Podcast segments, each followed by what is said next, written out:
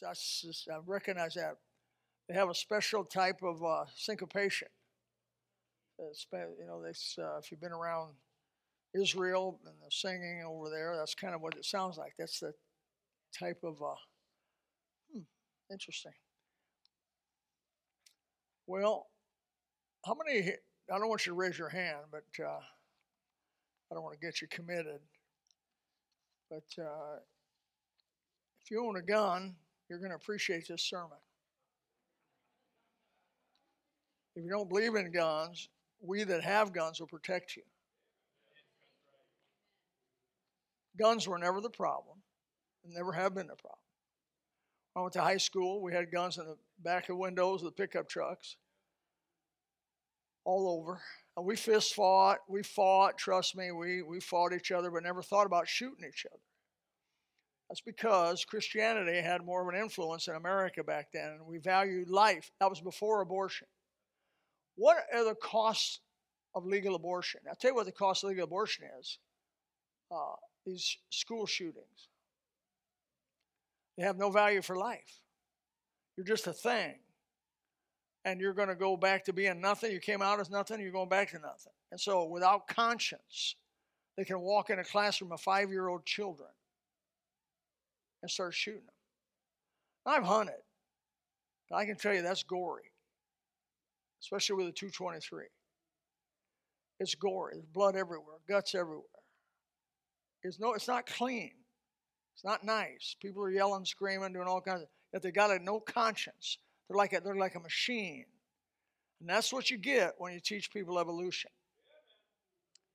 You get a machine that has no conscience, that's free to kill, without consequences. But a Christian, based on Bible truth, they hold back on that because they think, well, I do all this, I'm going to stand before my Creator and He's going to have authority over me forever. And that's big. And so, even though that was not exactly what I'm preaching on tonight, nevertheless, I feel better. I read gun magazines. I like guns. I grew up with guns, grew up hunting, grew up with guns. I like guns.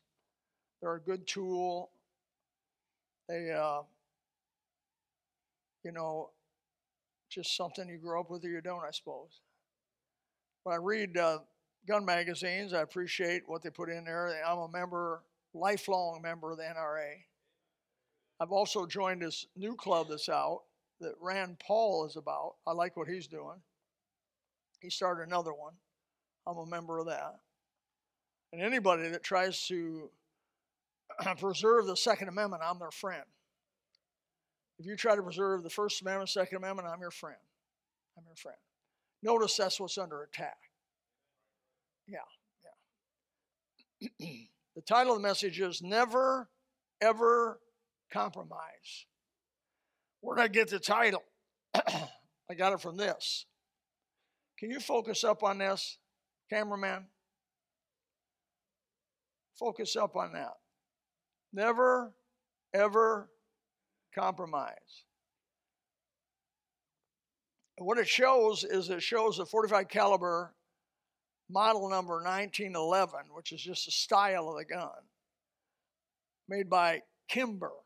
I want you to get that name now. When you leave tonight, I'm educating you. Kimber. Kimber. And uh, they said, here's where they start out their ad. First of all, it says right at the right at the top of the ad, never ever compromise. And you say, where's this going? Well, it's going somewhere.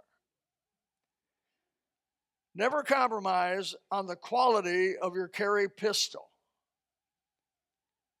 This, this weapon features beveling treatment that rounds corners, tritium, three dot night sight, stainless steel slide, small parts, checkered with, with strap, ambidextrous safety, premium aluminum, match grade trigger, hand checker, double diamond, rosewood grips, and special custom shop markings. Each pistol has a lightweight frame machined a solid bar of aluminum, the hardest and strongest aluminum available. These frames have been tested 20,000 rounds without measurable evidence of wear. Also, standard are Kimber features like match grade barrel, chamber, beveled magazine, well and high ride beaver tail grip safety. Kimber pistols are made in America. I love that. In state of the art factory. Every one of them has tolerances as much as three times higher than other brands. Because there is just no reason to compromise. Pistol costs if you want to buy one are $1,000. Now I'm not here to sell Kimber pistols. I'm not here to sell them. I don't own one. I own stuff a little better that. Made by Colt a long time ago. They call them snake guns for you enthusiasts out there. I read this advertisement and it hit me. It hit me. Quality and integrity are fast becoming scarce. You may remember, some of you older people remember in the 70s, the Japanese cars were junk. Please repeat that after me. Japanese cars are junk. I mean, uh, we're junk. Junk! Nobody owned a Japanese car. They were garbage. My brother worked for a place that sold them. They wouldn't last, they'd break down, it was terrible. One of our car makers went over to Japan and taught them how to make cars the right way with precision, with durability, and reliability. How could they do that to the ones who taught them how to build cars? The cars in the 70s and 80s in America, made in America, were junk. You needed a valve job at 75,000 miles. You needed brakes at 25,000 miles. The things rattled, rolled, parts came off of them. It was horrible. We left what made us great. We quit what made us great. And in the 70s and 80s, we got sloppy. We compromised our principles. We took shortcuts. And as I said before, we got sloppy. So when I noticed this ad, I appreciated the spirit of the ad. That's what made America and our products stand out and from the rest of the world as the best products possible to make was that we never, ever compromised on the quality of our products. We made the best, or the machining was three times better, oftentimes, than the others. It caught my eye. There's just no reason to compromise. It worked in the auto industry. This man that went over to Japan and taught them how to do it, they were eager to learn. The Japanese were eager to learn how they could make a car that was more reliable than an American vehicle. Because American vehicles opened the door for them by being sloppy and by compromising. It opened the door for the Koreans and the Japanese and everybody else to make a better car than we made. But here's what the American automaker didn't realize that once people start buying Japanese, they don't like to go back to American. The Americans caught up to the Japanese and I think have surpassed them. I've owned five pickup trucks and never went back to the dealership to get anything fixed. Put 175,000 on one, 150,000 on another one. I got one now with 90,000. It's never been back to the dealer. It doesn't get better than that. My wife has a Jeep, never been back to the dealership, 80,000 miles. I mean, but what it amounts to is we caught, we got back to what we left. What we had voluntarily left and compromised when they started losing their business and going under, they said, We're going to have to change and get back to where we were, and they did. But what they didn't realize is now a bunch of Americans have brand loyalty to foreign vehicles.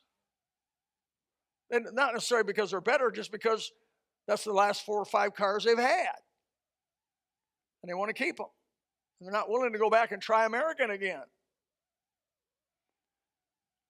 And it's part of the judgment for their decision making. But if it works to make a quality product with Kimber, if it works to make a quality product with the Japanese, I believe it works to follow principles of the best with Christianity and not to compromise the truth of the Bible. It'll never help you to compromise the truth of the Bible. It'll never help you to cut it short, change it, diminish it. The only time you're going to prosper as a Christian is when you hold the Word of God sacredly, carefully, and holy. Let's read some scripture. Ephesians chapter 4, verse 14. That we may henceforth be no more children tossed to and fro, carried about with every wind of doctrine, by the sleight of men and the cunning craftiness whereby they lie in wait to deceive. Ephesians 6 13. Wherefore, take unto you the whole armor of God that you may be able to withstand in the evil day, having done all to stand, stand therefore. Having your loins girt about with truth, having the breastplate of righteousness. So he tells us that there's a possibility that you can be tossed about in the area of doctrine. And he tells us there in Ephesians chapter 6 that we're to take a very serious position, a decision you make to stand for truth. 2 Timothy 1.13 says, hold fast the sound of uh, the form of sound words. Hebrews 4.14 says, let us hold fast our profession. Hebrews 10 23 says, Let us hold fast the profession of our faith without wavering. Revelation 2 25 says, But that which ye have already heard, hold fast till I come. So I don't need to go into any more, but the Bible says we're, what we do have, don't let it go. What happened to the auto industry is they had the winning combination of quality, concern, and care, and they made a great product, and they got sloppy. They got arrogant. They got comfortable. They got well fed. They didn't think they, they could lose. And then look at, look at them today. I believe the same thing can happen as a Christian. We live in a day of compromise, no doubt. Truth is sold for peace. Truth is sold to pacify. Truth is sold to accommodate. Truth is sold to enlarge one's opportunities. Truth is sold for prosperity. These, most of these uh, internet preachers, most of these, many of these mega church pastors, they have sold the truth, compromised the truth to please the people so that they would come in large numbers and financially bless them. Uh, Kenneth Copeland, lately they've been, they've been uh, pulling back the, uh, pulling back the covers on old uh, Kenneth Copeland.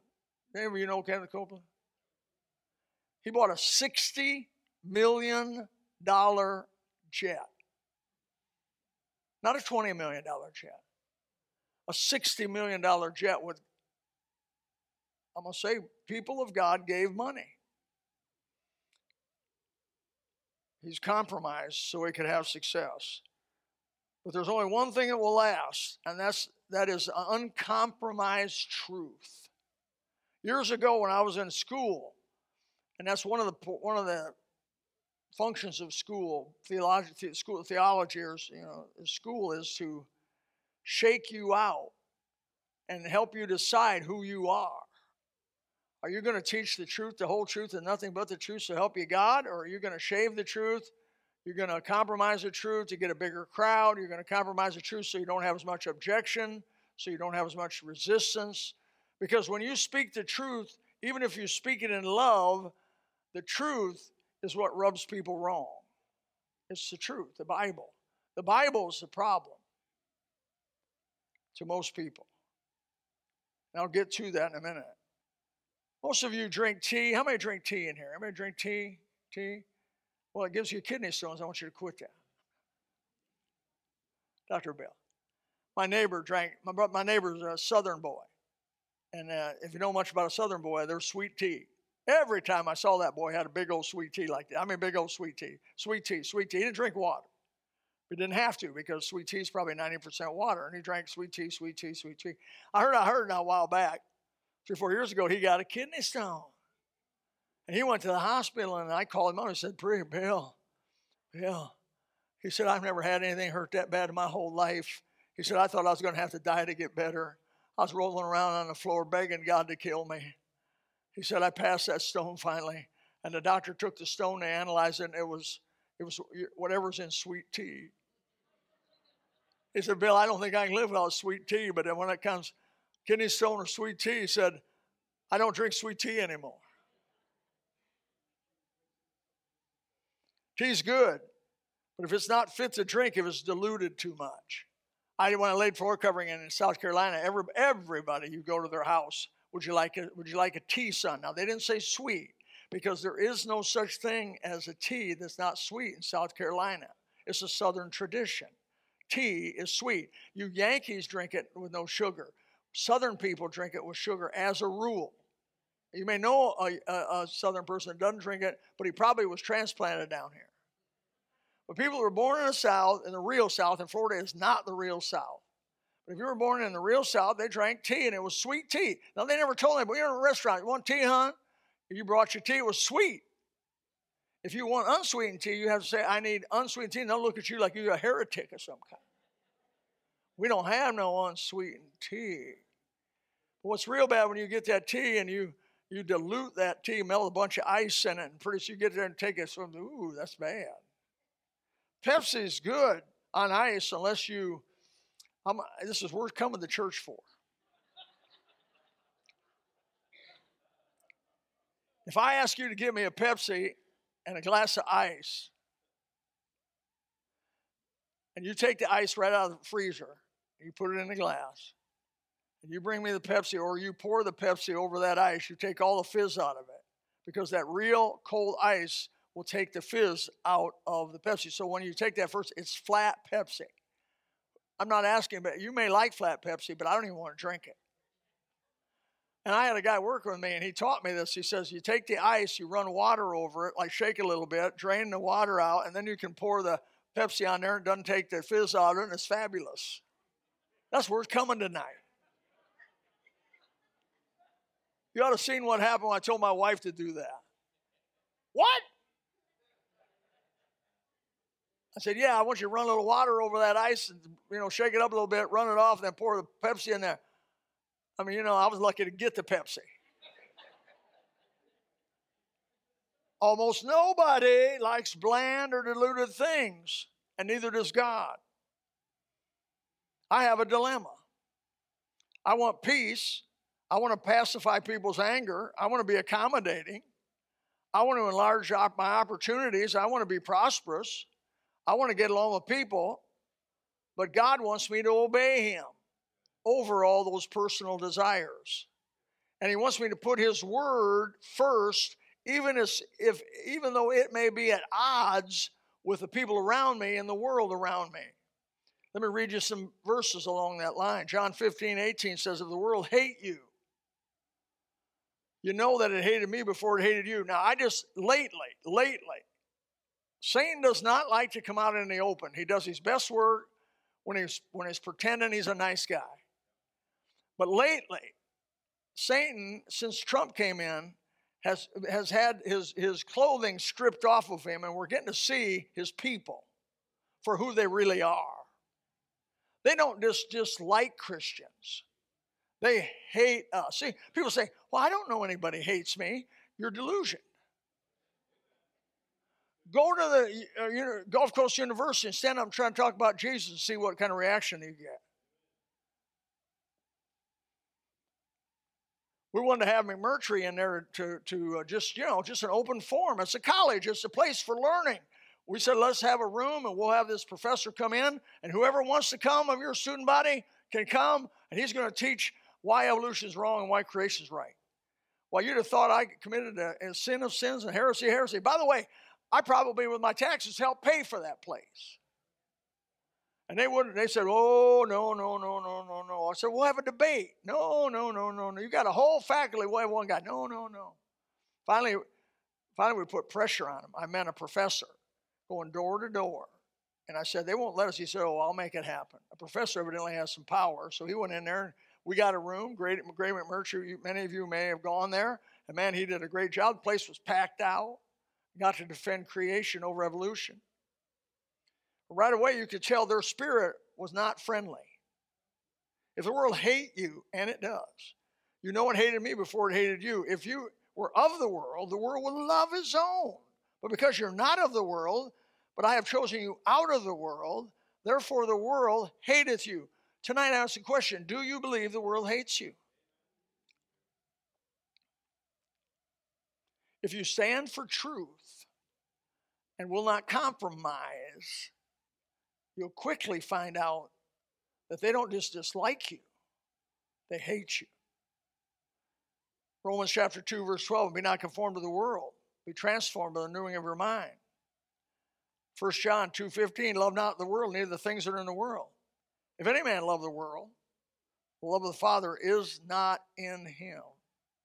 James exhortation in chapter 1 verse 27.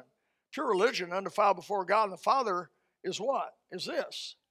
To visit the fatherless and widows in their affliction and to keep oneself unspotted from the world.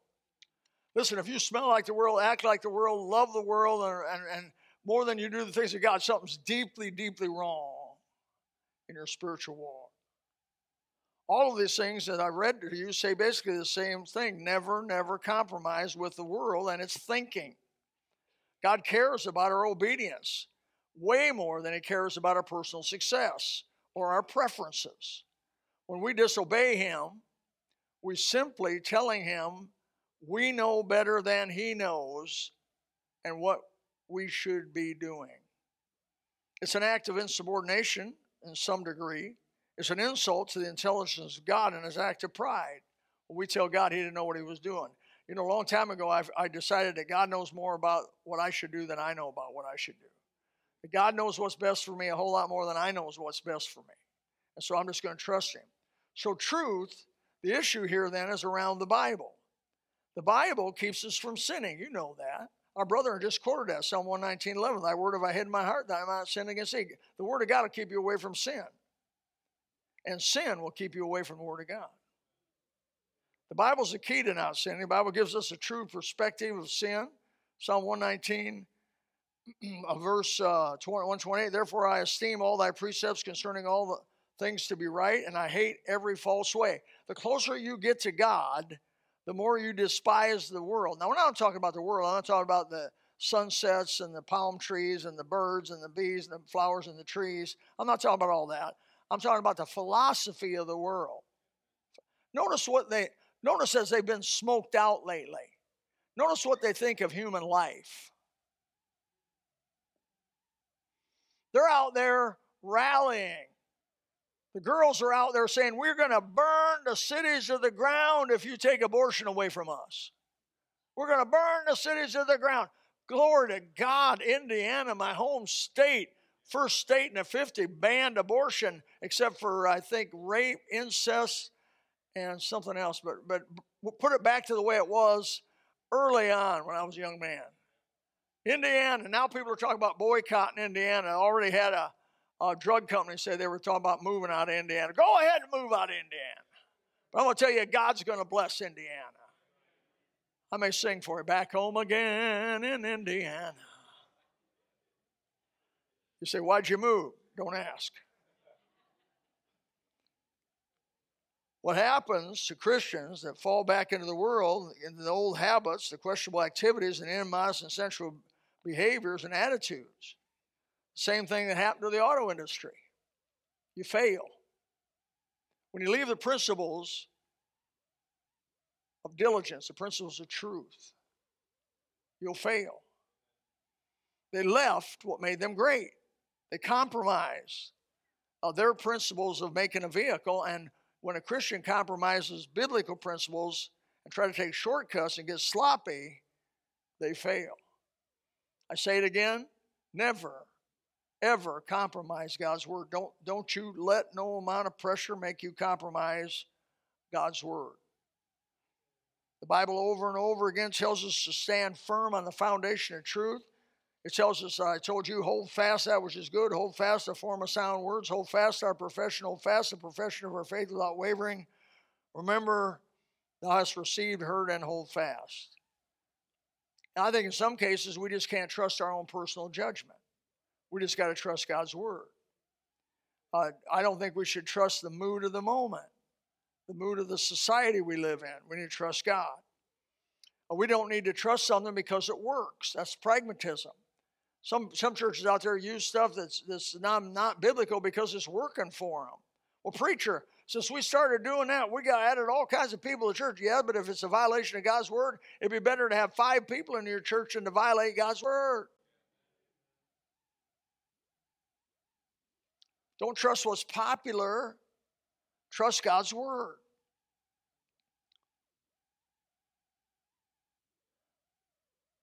The compromisers cry out. Let's ordain women. And we say we're going to follow the Bible. Compromisers cry out, let's ordain homosexuals, let's bring them in, put our arms around them. We cry, we're going to follow the Bible. Compromising crowd says, let's bring rock and roll music in, the kind of music they're used to listening to every day. And we cry out, we're going to do what the Bible says and sing spiritual songs. The world cries out, the, the compromisers, Christians cry out, let's dress sensually like the world. And we cry, let's dress modestly and what the Bible says. The compromisers cry out, substitute preaching for drama. We cry out, let's follow the Bible. The compromisers cry out, let's watch filth and junk. We cry out, let's set no wicked thing before our eyes compromises cry out, let's ordain and approve of divorce and remarriage. We cry out, let's follow the Bible's instructions because we're never, ever going to compromise by the grace of God, the Word of God.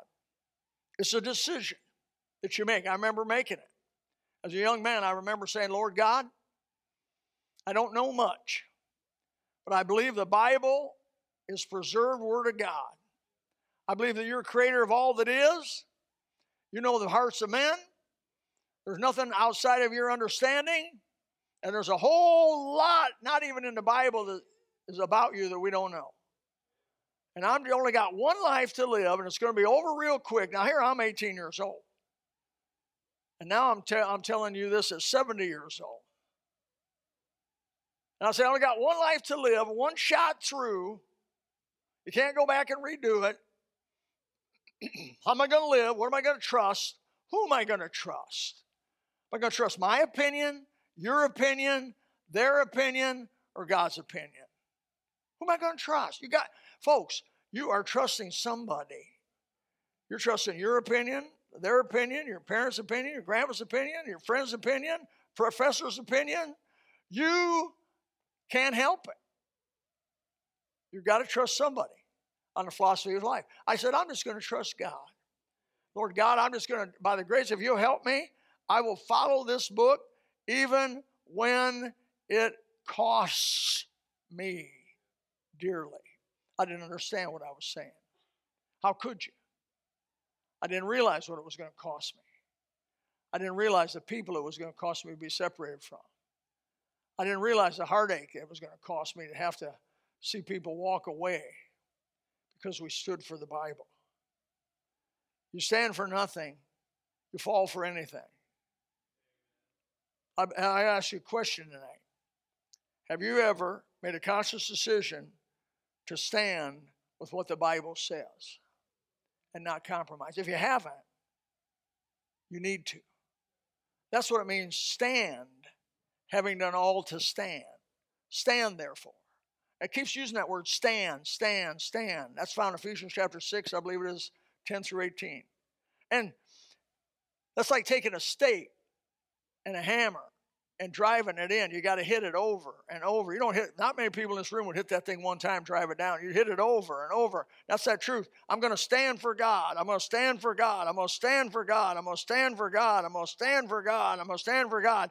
And then maybe you get, you get away from it and you get a little scary. You get a little, maybe, maybe they're right. Maybe you go back and say, I'm going to stand with the Bible. I'm going to stand with the Word of God. I'm going to stand with the Word of God. It is a decision you make. Years ago, my, my wife, 18, I'm 19, we got before a Justice of the Peace in South Carolina. He said, You take this woman to be your uh, wife. And there was other stuff he said. And I said, I do. And since I said I do, I've had to take that stake, that I do stake. And I've had to say, I do. I do. I do. I do. I do. I do. I do. I do. I do. I do. For 51 years, I keep saying the same thing. I still do. Because the devil has done his best to tempt me off of that decision. The good decisions you make for God, the devil hears about it. He's going to throw all the fire, power of hell upon you. And, soldier of the cross, if you don't put your stake down and stand, having done all to stand, stand therefore, you're going to backslide. You're going to compromise the truth. Have you ever decided to follow the truth even if it looks wrong? Even if it looks wrong? Are you getting sloppy? Are you getting careless? Be a fundamentalist. I'm not ashamed to be called a fundamentalist. A fundamentalist in heart and in practice to follow the book. I want to be able to put an ad out at the end of my life. I've never, by the grace of God, never compromised what I knew to be the Bible.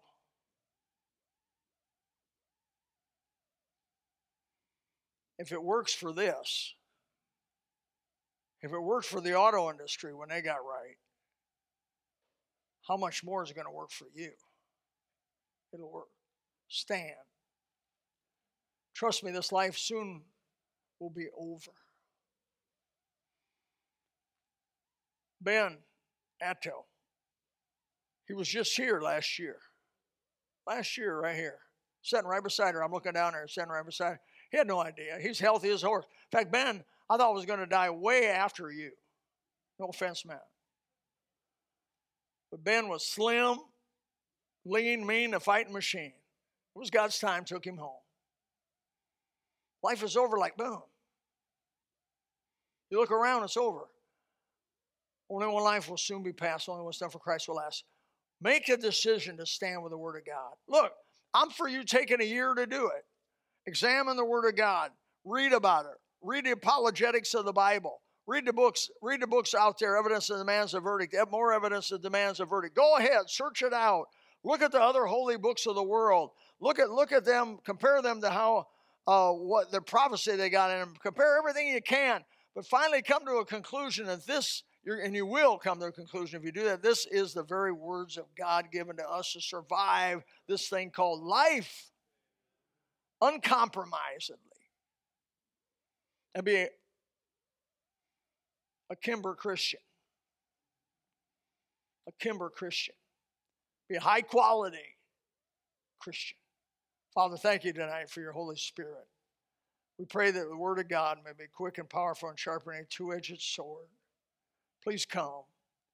Lord, I believe you're working in the hearts of these people. We got a number of young people here that have a lifetime, by the grace of God, a lifetime ahead of them. Now, we don't know the rapture is going to come. We don't know this world may spin out, tribulation start, but we don't know. We're supposed to, we're supposed to live like we're going to live 100 years. Plan like you're going to live 100 years and live like today's your last day. So help us, Father, to trust you and not to compromise in any area. In Jesus' name we pray.